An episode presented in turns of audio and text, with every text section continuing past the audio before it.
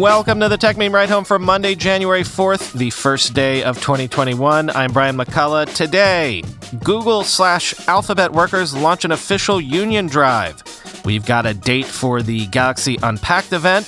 Microsoft wants to give Windows a good scrubbing this year. Everyone wants a piece of ShareChat. Gazelle is getting out of the trade in business, and LG doesn't want to give up on TV screens you can hide away when not in use. Here's what you missed today in the world of tech.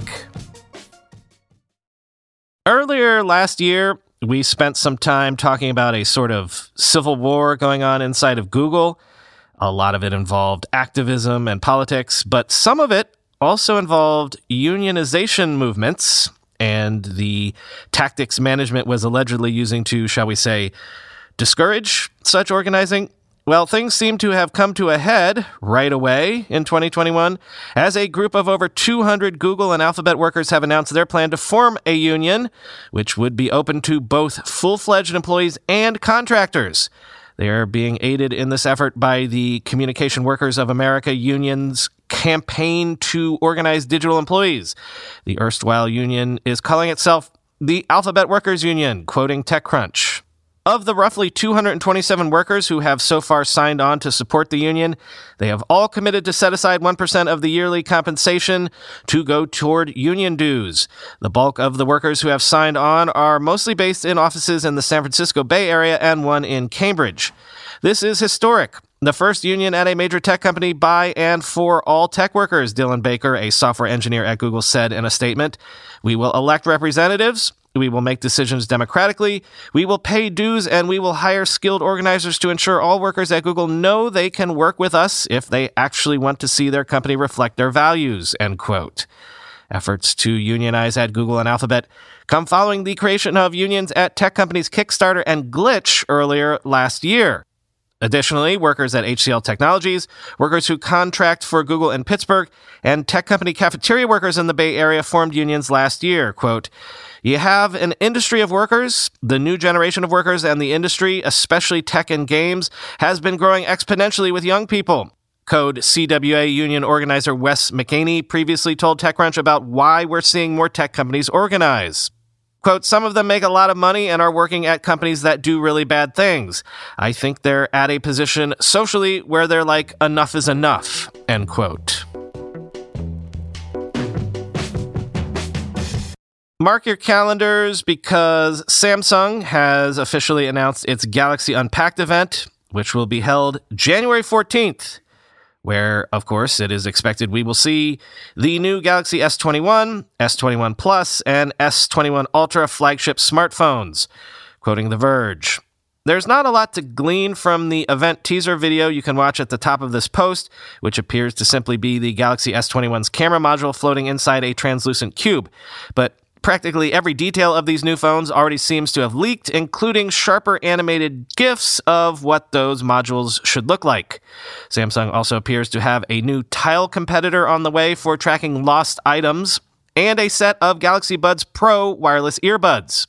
We wouldn't be surprised if one or both appeared alongside the new phone lineup. The tagline from the announcement Welcome to the Everyday Epic. The event will kick off at 7 a.m. Pacific Time, 10 a.m. Eastern.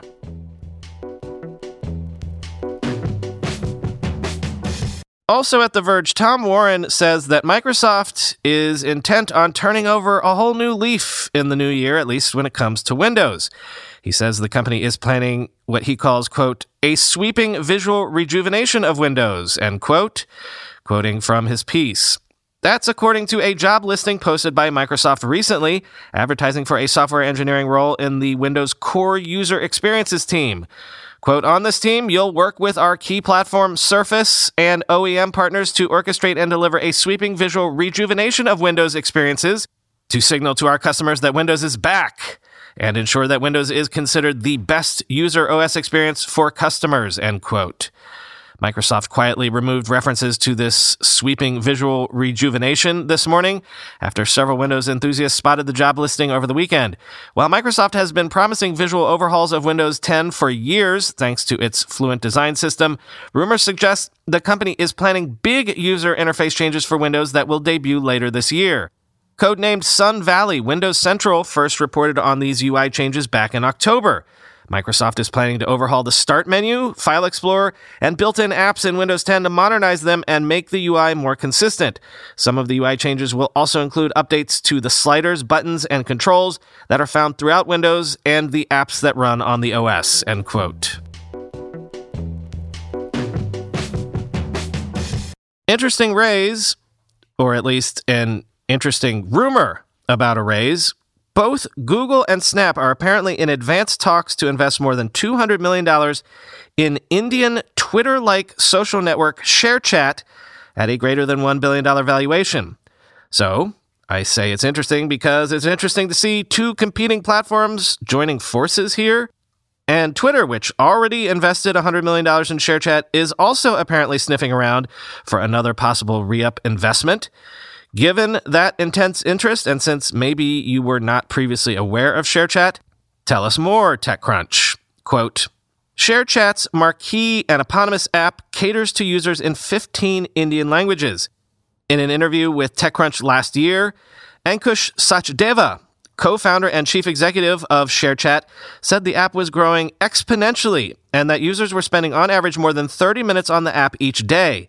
The app has amassed 160 million monthly active users, up from 60 million from the same period last year.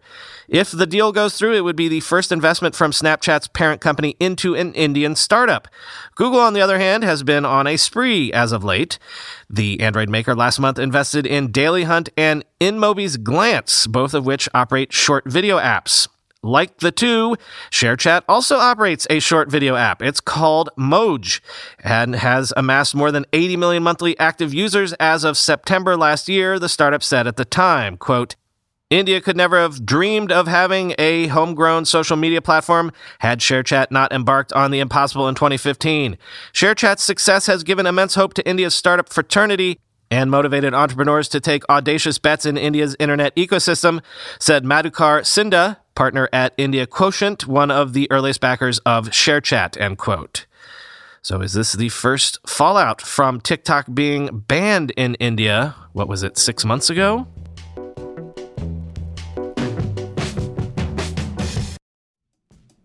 We're being sponsored today by a company on a product that longtime listeners know I have used for years and cannot, literally cannot live or at least work without it. 1Password. One Password combines industry leading security with award winning design to bring private, secure, and user friendly password management to everyone. Companies lose hours every day just from employees forgetting and resetting passwords. A single data breach costs millions of dollars. 1Password secures every sign in to save you time and money, any device, anytime. 1Password lets you securely switch between iPhone, iPhone, Android, Mac, and PC with convenient features like autofill for quick sign ins. All you have to remember is the one strong account password that protects everything else your logins, your credit cards, secure notes, or the office Wi Fi password. 1Password generates as many strong, unique passwords as you need and securely stores them in an encrypted vault that only you have access to. I started using 1Password, what, a decade ago? Join me and over 100,000 businesses on board the 1Password bandwagon. Because right now, my listeners get get a free two-week trial at onepassword.com slash ride. That's two free weeks at the number one, the word password, all one word, dot com slash ride. Onepassword.com slash ride.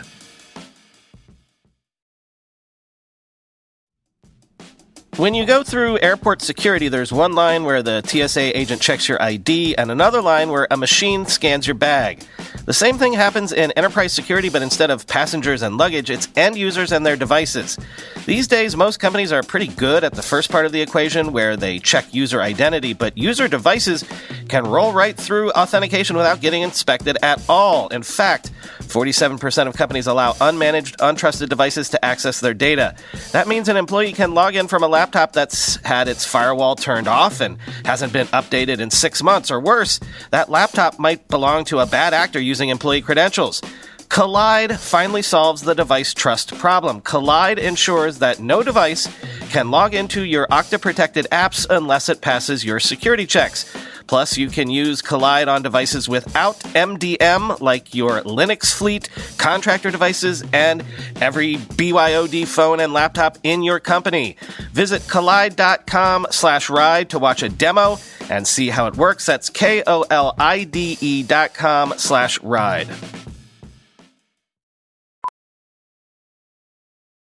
As a professional welder, Shayna Ford uses Forge FX to practice over and over, which helps her improve her skills. The more muscle memory that you have, the smoother your weld is. Learn more at meta.com slash metaverse impact. And I should probably catch you up on a few things that happened while we were away. For example, have you ever traded in a gadget to Gazelle, one of the longest running secondhand gadget buyers in the US? Lord knows I have. Well, Gazelle has announced that it will end its core trade in program on February 1st.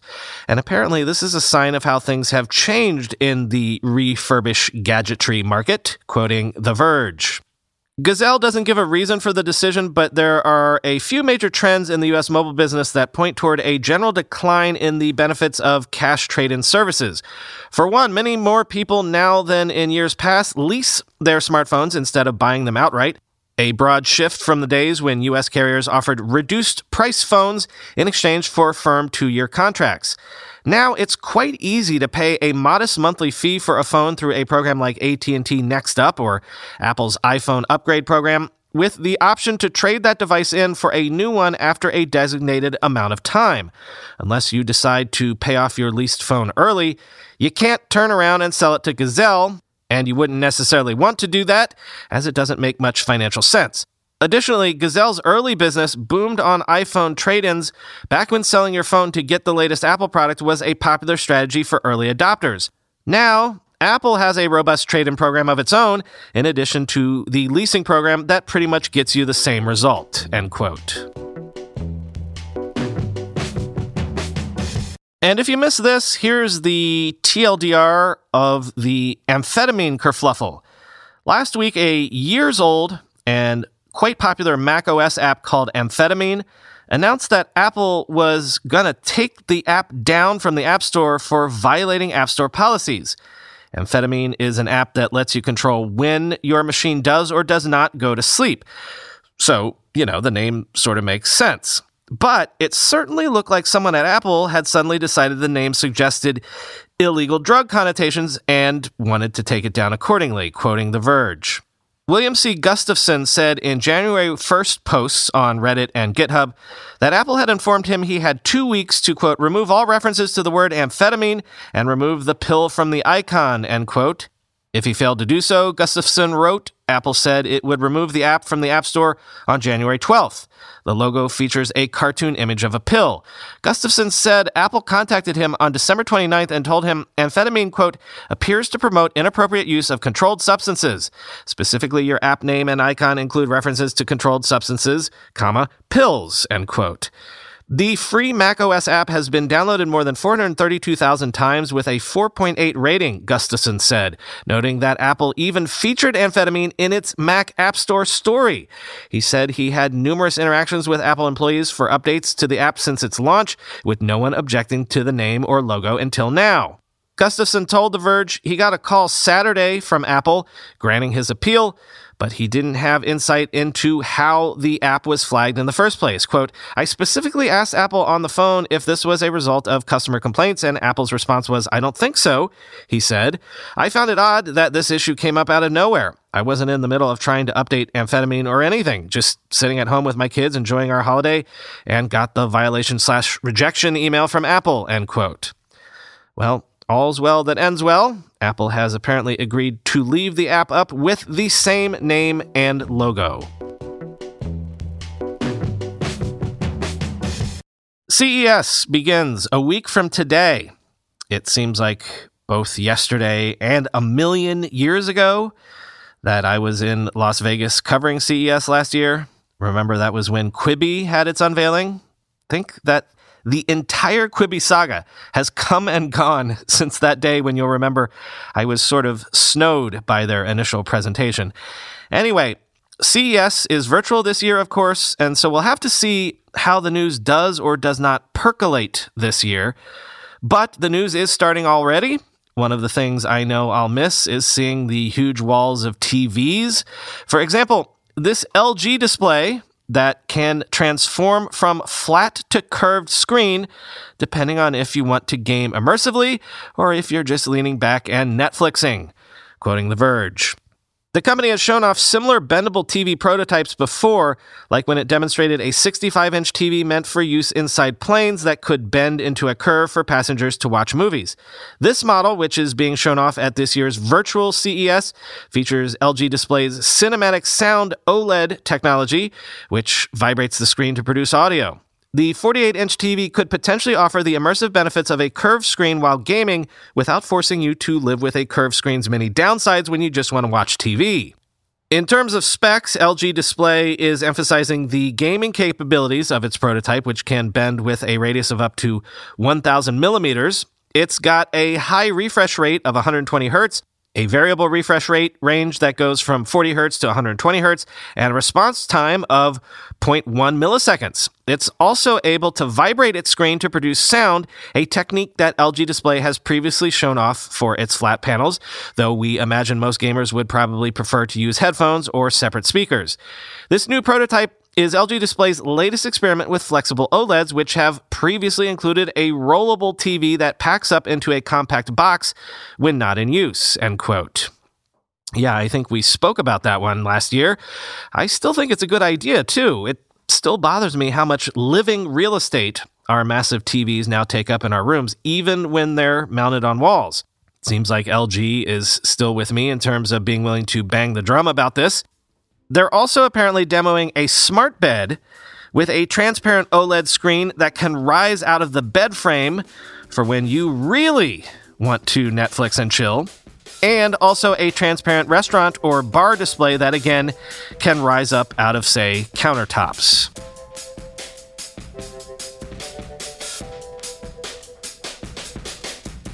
You know that old joke about how long you're still writing the previous year on your checks? Yeah, it's January 4th, and I'm still saying 2020 at the start of my podcast. I almost had to re record the intro. So, I do indeed hope y'all had a good and safe New Year's break. Hats off to the official Counting Crows Twitter account, which cheekily tweeted at 12:06 a.m. on the 1st of January, quote, "Maybe this year will be better than the last." Kids, if you're not familiar with that song, Google Long December by the Counting Crows. Honestly, one of their least offensive songs, if you ask me, or maybe I'm being too harsh about it. My wife would certainly say that. They weren't that bad, I guess, as mid 90s grunge light bands went. Anyway, Happy New Year. Talk to you tomorrow.